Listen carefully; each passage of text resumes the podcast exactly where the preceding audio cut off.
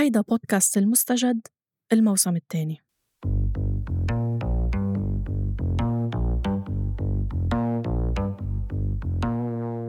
أنا رانا داوود وعم أقدم لكم هالحلقة استثنائياً بمناسبة حدث استثنائي.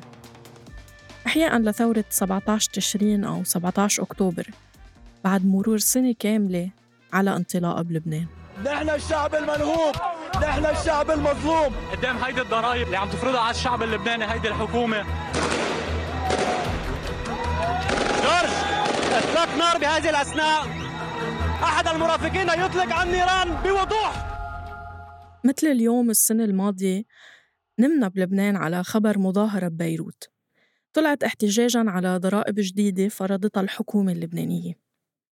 كانت مظاهرة صغيرة نسبياً شارك فيها المئات. مشهد مألوف ما توقعنا يحمل معه شيء أكبر. ضريبة الواتساب. هيك عنوانتها الأخبار. بس الحقيقة إنه أسباب الاحتجاج أكبر من هيك والضرايب الجديدة كانت بس شرارة. لا يقل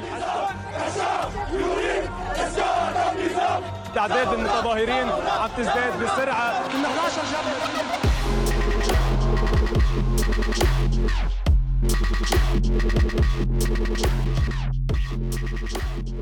بالأيام والأسابيع اللي بعد 17 تشرين 2019 شفنا مشاهد مش عادية.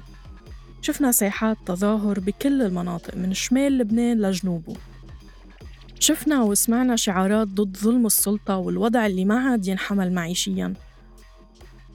كان لأول مرة منشوف مظاهر احتجاج وغضب داخل معاقل الطوائف والأحزاب بالمناطق. حكى إنه هاي ثورة لا مركزية وجامعة ومع إنه في فئات ما انشملت وما انعطاها مجال تكون بالساحات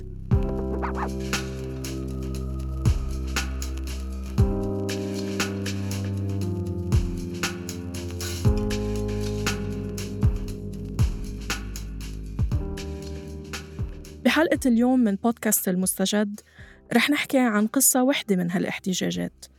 بس بعيدة شوي عن المشهد. على الهامش. عن مجموعة من سكان لبنان مش سهل بالنسبة لهم يكونوا بالشوارع مع إنه عندهم كتير أسباب ليثوروا على النظام اللبناني. رح نسمع من شخصين ليحكوا لنا عن تجربتهم كفلسطينية وسوري بالأخص بلبنان. رح يحكوا لنا عن حقهم بالتظاهر والمشاركة السياسية. حكيت مع آسر خطاب اللي بيعرف عن نفسه بطريقته. آسر خطاب هو آه، بالدرجة الأولى بالدرجة الأولى لاجئ. خلينا نعرف كلمة لاجئ هون بهالسياق هو شخص آه، دائما أجبر على أنه يغادر الأماكن يلي يلي بيستقر فيها. والمغادرة يعني هي كانت ال- الصفة والثيم الأساسي ل- لمراحل حياتي المختصرة بالسنين الماضية. أنا اضطريت أهرب من سوريا بظرف سريع وطارئ جدا لأني كنت هنيك عم بشتغل وعم بلعب لعبة خطيرة صراحة. أنا اشتغلت كنت مراسل وكالة الأنباء الإسبانية إفي بدمشق وكنت أتنقل بين عدة محافظات لحتى أشتغل وجيب أخبار وأبعتها لمكتب ال- الوسيلة الإعلامية اللي كان بالقاهرة. ما عندي تصريح لحتى زاول هي المهنة واللي هو أمر آه، طبعا مطلوب وإجباري بالقوانين السورية وكنت مقيم على بعد عدة بنايات فقط من وزارة الإعلام. كان في مخاطرة كبيرة آه، يعني أنا محظوظ بإني نجيت. كمان حكيت مع لما أبو خروب. لاجئة فلسطينية خلقانة وعايشة بلبنان. تشكلت علاقتها مع هالبلد على مرحلتين بالمخيم وبرات المخيم. بلش يتشكل وعي سياسي إنه بفترة الجامعة تقريبا بعد ما طلعت من المخيم في بمخيم بتنطرح بتت- بتطرحي على نفسك أسئلة معينة بس ما بتكون تشكل لك صدمة لأن العالم حواليك متأقلمين مع الوضع والعالم حواليك كلهم بيشبهوك بس لما لما طلعت من المخيم وكان بالنسبة لإلي عم بنقل كأنه من extreme ل extreme فكان في كتير أو kind of shock إنه أنا آه ما عم بفهم كتير قصص. وقتها بلش يتشكل وعي سياسي وطبعا بعدين لما بلشت أدرس علوم سياسية. لما وآسر وعلى اختلاف المدة اللي قضوها بحياتهم بلبنان. عاشوا تجارب متشابهة. آسر بيعتبر حاله من اللاجئين السوريين اللي كان عندهم امتياز طوال فترة عيشه ببيروت لأنه قدر يشتغل بمؤسسة أجنبية على الرغم من عدم حيازه أوراق نظامية. وكان عنده دخل ثابت مقارنة بمئات آلاف السوريين اللي بيعيشوا بمخيمات أو أحياء فقيرة. بعد وصوله على بيروت لما راح آسر يفتش على بيت هو وصديقه الفرنسي تأكد إنه كل امتيازاته ما بتعفيه من معاملته كسوري بلبنان بالأول والأخير. رحنا التقينا بصاحبة البيت وبلش الحديث فورا باللغة الفرنسية آه، لجهة إنه إنه هو الشخص يلي معي فرنسي. ولجهة أخرى إنه هي من الأشرفية. وبلشنا عم نحكي آه، حوالي نص ساعة تقريبا أخذ وعطى آه، أنت وين بتشتغل؟ أنت شو بتساوي؟ وبعدين خطر لها إنه تسأل أنتم من وين. فحكيت معه أول شيء وجهت له السؤال له قالت له أنت من وين؟ ونحن كان الاتفاق بيناتنا إنه هو يحكي أكثر آه طبعا لإنه أنا فرنسيتي على قدها. آه كانت ولا ولا تزال. فسألته أنت من وين؟ قال أنا فرنسي من أعتقد كان من بيزانسون هو. قالت له عالي كثير انبسطت. آه، قالت لي انت من وين؟ قلت لها أنا سوري. سكتت هيك شي 10 ثواني. بس بعدين آه، صرت شوف انه هي عم تعمل حسابات بمخها. آه سوري بس عم يحكي فرنسي عم يشتغل بال Financial Times انه ممكن في شيء ممكن يعني في كفة يعني في شيء بالكفة الثانية ممكن يتقلها أكثر من الأولى. بقى صارت تسألني قال لي سوري سوري يعني؟ قلت لها إيه. قالت لي إمها كمان سورية قلت لها أمي سورية وأبي سوري وطول عمرنا كنا سوريين. قالت لي كيف انت طبعا هاي الجملة اللي بسمعها دائما يلي سواء لما بتطلع عن حسن نية أو عن سوء نية بتورجينا شوي عن النظرة يلي منتشرة كثير عن السوريين إنه كيف أنت سوري وبتحكي لغات وبتشتغل بشركة أجنبية؟ آه، باليوم يلي انتقلنا فيه على البيت دقت الباب بعد شي نص ساعة. قلت خير إن شاء الله. قالت لي ليك بدي أقول لك شغلة. قلت لها شو؟ قال إذا بدك تشتري اشتري شيء من الدكان أو من شي محل أو شي شغلة ما تشتريهم من اللي حوالين البناية فورا لأنه بيعرفوني ويعني بلا ما يعرفوا إنه أنا مأجرة واحد سوري بالبناية. قلت لها ماشي تكرم عينك. بالنسبة للما الفلسطينية مش غريبة عنا هالمواقف أبدا. بتذكر يعني من أول مواقف العنصرية اللي تعرضت لها آه، كانت عنصرية بقلب مؤسسة بقلب بنك. كنت بعدني أول سنة جامعة ورايحة أفتح حساب. فرع ببيروت فوقتها ما ما فتحت الحساب بس شافت الهوية. يعني كانت عم عم تسألني أسئلة بس شافت الهوية. قالت لي آه، بس للبنانيين. فوقتها أنا كتير عصبت انصدمت يمكن نزلت بوست على فيسبوك بس أنا ما كنت قادرة أرد عليها. آه، ومن بعدها طبعا فتحت حساب عادي بنفس الف... بنفس البنك هذا بفرع تاني بمنطقة تانية. يعني أنا ما كنت قادر أفتح حساب بنك بسبب آه، إنه ما عندي إقامة ما قادر إنه يكون عندي تأمين صحي. بتعرفي أنا هلأ هون يعني أنا إلي بالسوق المهني خمس سنين أو أكثر بلشت أشتغل من لما كنت طالب. أول مرة بحياتي بيكون عندي حساب مصرفي وبيكون عندي تأمين صحي هي خلال الثلاث أربع شهور الماضيين. قبل هيك ولا مرة أتيحت لي الفرصة لا بسوريا ولا بلبنان. قدر آسر بالأخير يعمل حساب بالبنك لأنه انتقل مؤخرا على فرنسا وحاليا مقيم فيها.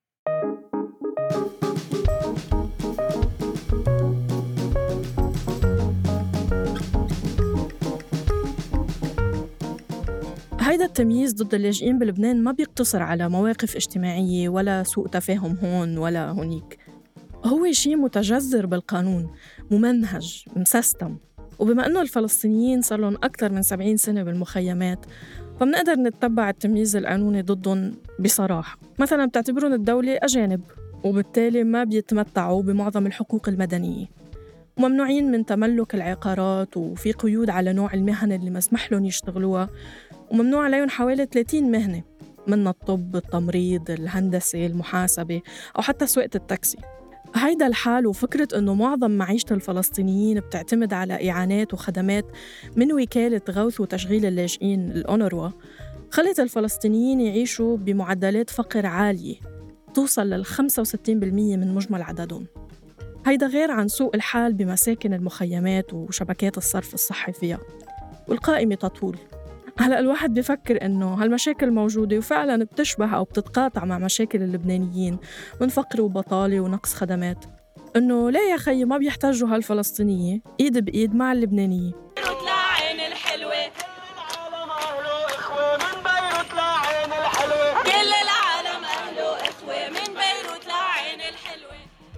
خليني أقول لكم شو. صحيح في حق للتظاهر والاعتصام بأحكام الدستور اللبناني ولكنه بس مقتصر على المواطن اللبناني ولا أحد سواه.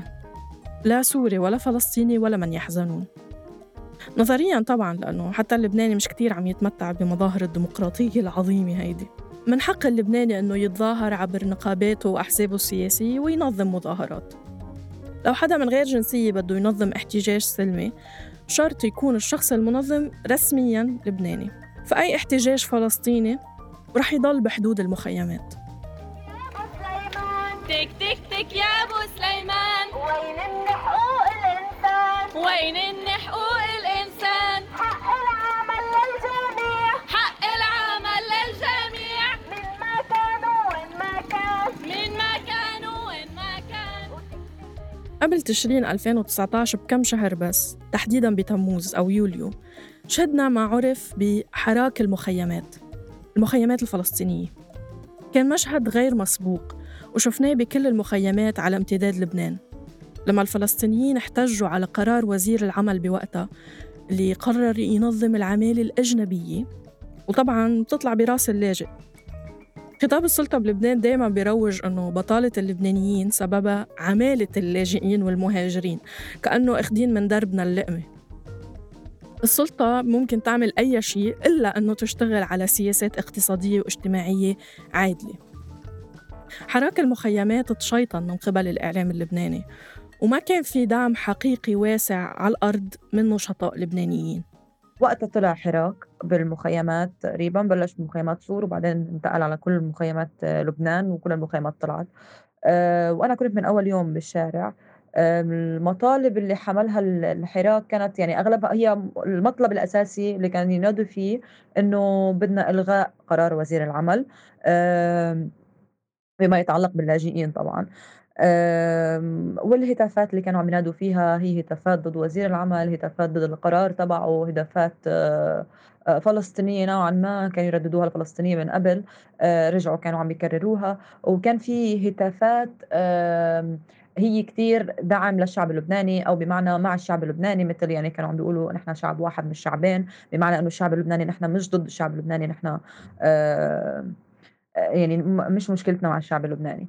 بس طبعا الإشي السيء أنا بنظري أو السلبي إنه ما قدرنا نطلع برا المخيمات. يعني أنا من الأشخاص اللي كتير كان بدي نطلع برا المخيمات لأن هذا اللي كان لازم يصير نطلع برا المخيمات. طبعا الإشي السلبي الثاني إنه ما في أصوات لبنانية دعمتنا وما اللبنانيين كانوا تقريبا آه، يعني غير معنيين آه، أو اعتبروا أنفسهم غير معنيين.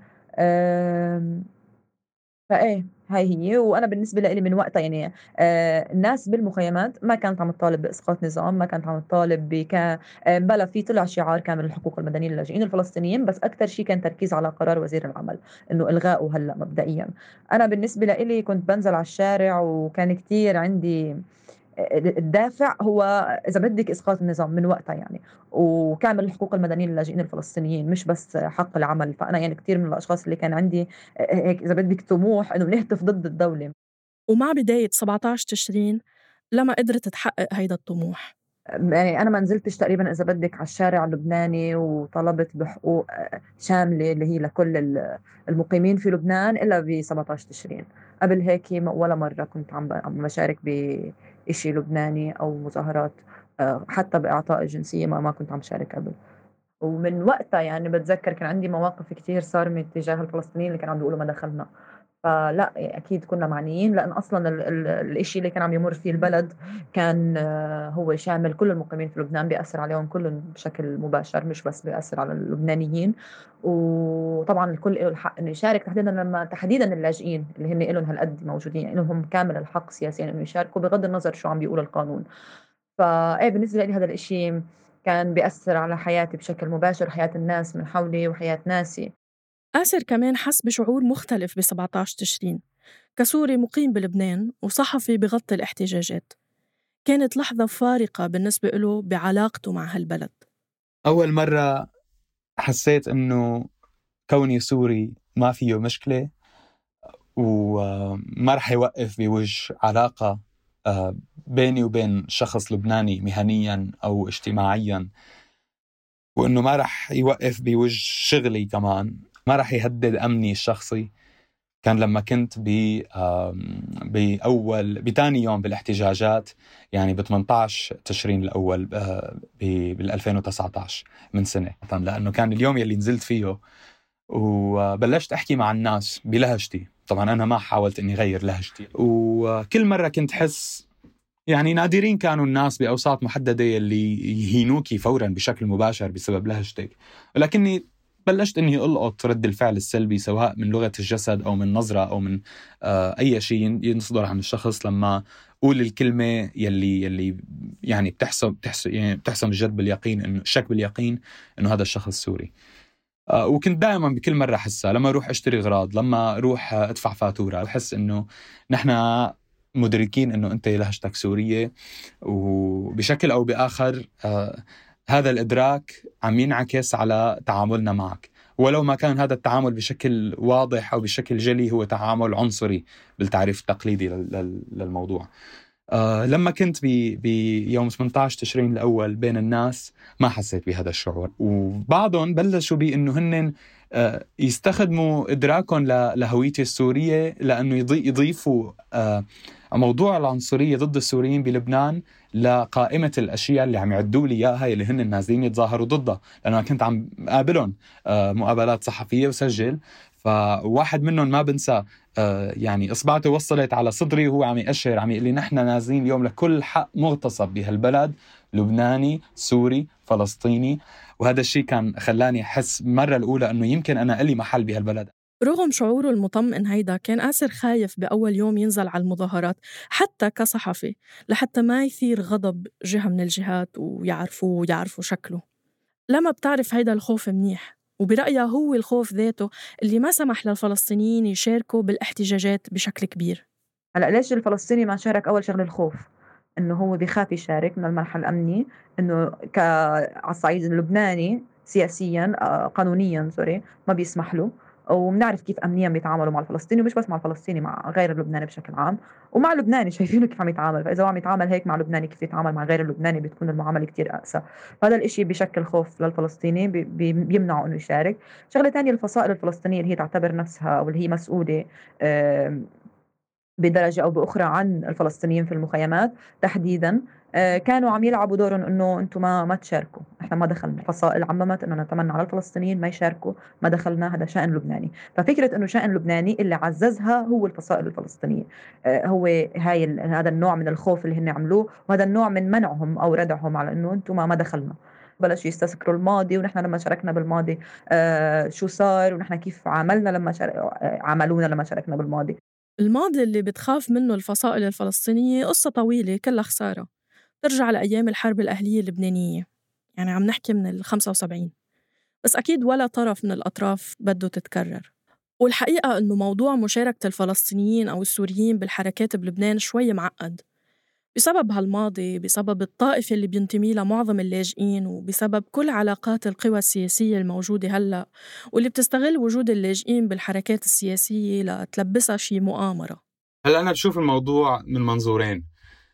رأيي الشخصي هو إيه؟ مية بالمية لهم حق الفلسطينيين والسوريين إنه يكونوا موجودين بهي التظاهرات. اولا لأني أنا شفت إنه عدد كبير إذا مو العدد الأكبر من الناس اللي حكيت معهم من الموجودين ومن اللبنانيين هناك آه، كانوا مرحبين بالموضوع لأنه بينظروا على اللاجئين السوريين والفلسطينيين إنه هن سكان ولهم حق وأحقية بإنه يعيشوا ويطالبوا بهاي المطالب مثل ما اللبنانيين لهم حق. ولكن الفكرة هي إنه أنا شفت بهديك الوقت إنه وجود السوريين والفلسطينيين المعلن عم يأذي الاحتجاجات بظل الظروف الموجودة هناك آه، بالوقت والمناخ اللي كان بوقتها واللي ما زال موجود. لأنه كان عنا طبقة سياسية مع الأسف ما كان في دليل بوقتها على أنها رح تنهار وما انهارت. ناطرة تمسك على المحتجين أي شيء.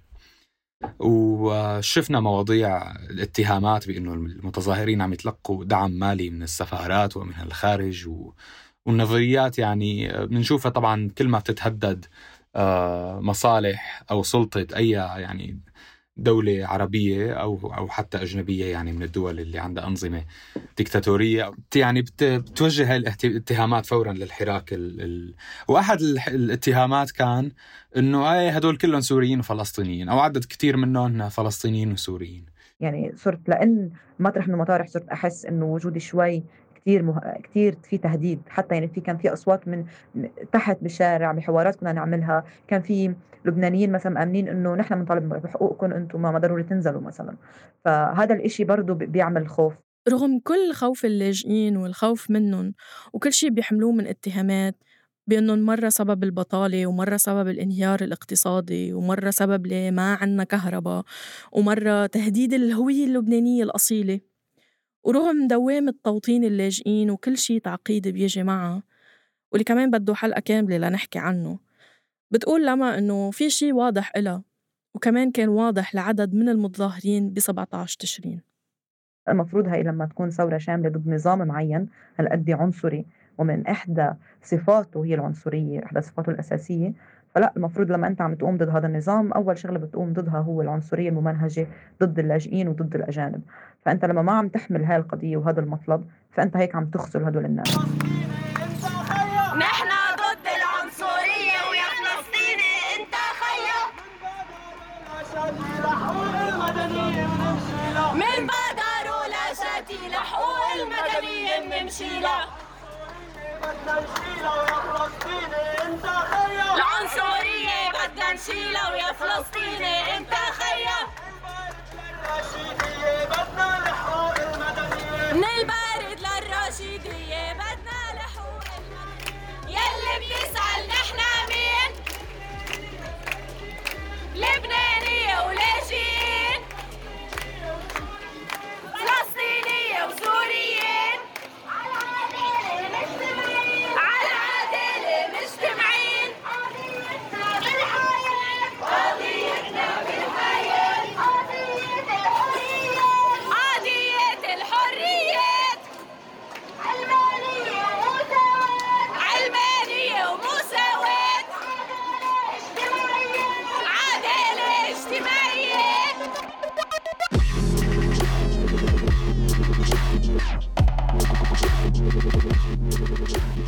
بلبنان كلمة سوري وفلسطيني فيها تجي بموقع شتيمة.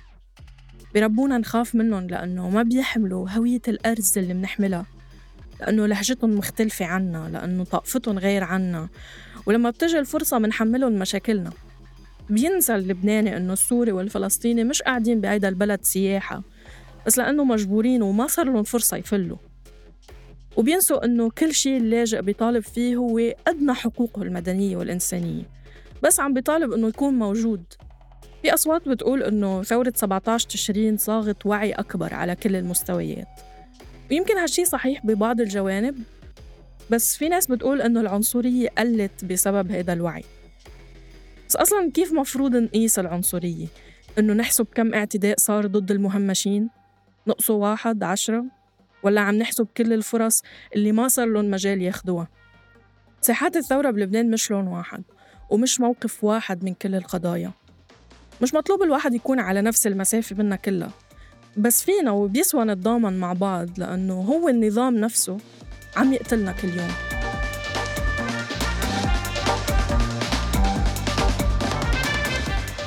هيدي كانت الحلقة العاشرة من بودكاست المستجد. قدمت لكم إياها وشاركت بالإعداد أنا رنا داوود لما رباح بالكتابة ومحمود الخواجة بالبحث وبالإخراج الصوتي تيسير قباني. ما تنسوا تشتركوا بقناة بودكاست المستجد على منصة البودكاست اللي بتفضلوها لتتابعوا الحلقات الجاي. بودكاست المستجد من إنتاج صوت.